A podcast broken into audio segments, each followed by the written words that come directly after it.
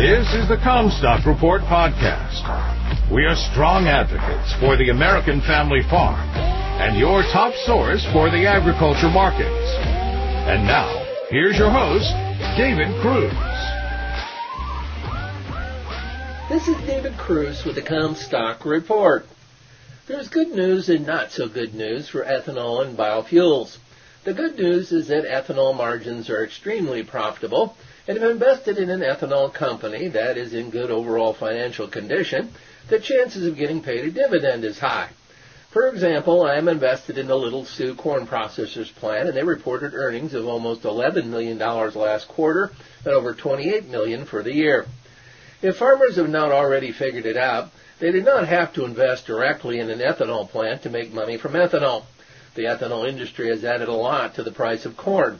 I sold a bin of corn to my local ethanol plant for over $6 a bushel that they are delivering today. That is a better cash price for corn than Chicago has traded, and I expect to get an ethanol dividend check too. They were paying over $6 a bushel for corn, and yet ethanol margins in mid-November were $1.34 a gallon for a representative Iowa plant.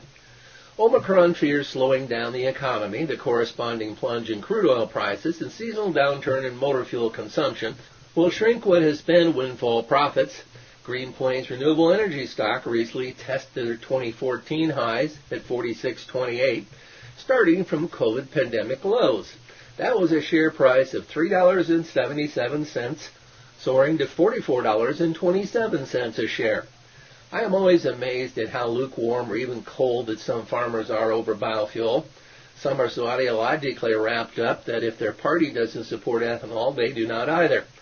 Granted, neither party is perfect on ethanol policy, but the petroleum industry has had its hooks dug deep into one. The ethanol industry was the best thing to happen to the corn market during my farming career, adding a third leg to the stool of corn demand to go with the others, feed and exports.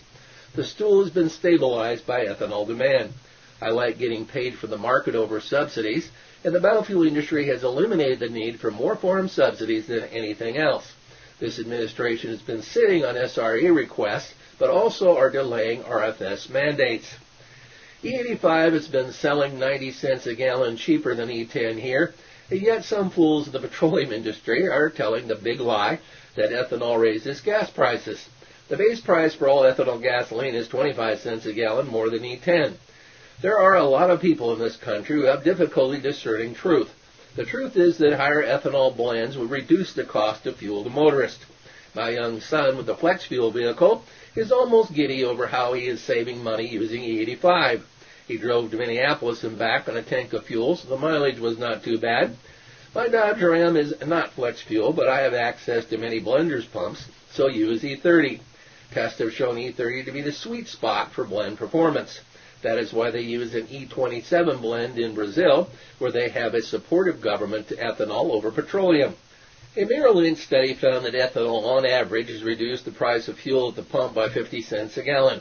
The petroleum industry is doing everything that they can to contain the truth over the benefit from biofuels, which is understandable since they lose market share. We have a very good law on the renewable fuel standard, and it has been too bad that we cannot get the EPA or government, regardless of political affiliation, to follow it. The law spells out a specific time when EPA is to announce volumetric targets for the mandate, and they never do on time. They do not even follow through with announcements when they extend the deadlines. The last date was yesterday, and there was nothing forthcoming from them. They are behind, failing to set mandates for 2020, 2021, let alone 2022. The mandates determine how much biofuel needed to have been blended to avoid a RIN purchase obligation.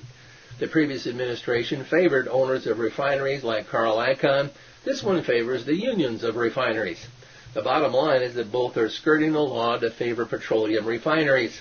The cynical view is that the EPA will reduce the mandates for 2020 and 2021 to give refineries a bone and increase the mandate for 2022.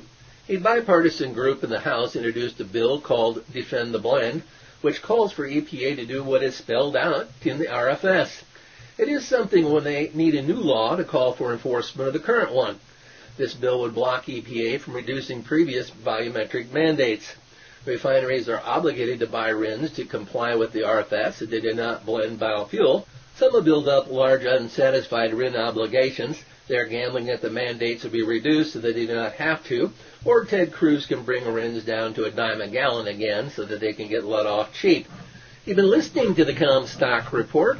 For more information on marketing opportunities, contact us at Commstock.com or call 712-227-1110. For a more complete version of the Commstock Report with hedging strategies and trade recommendations, subscribe on our website at Commstock.com or reach out to one of our risk management specialists about how we can help you protect your profits.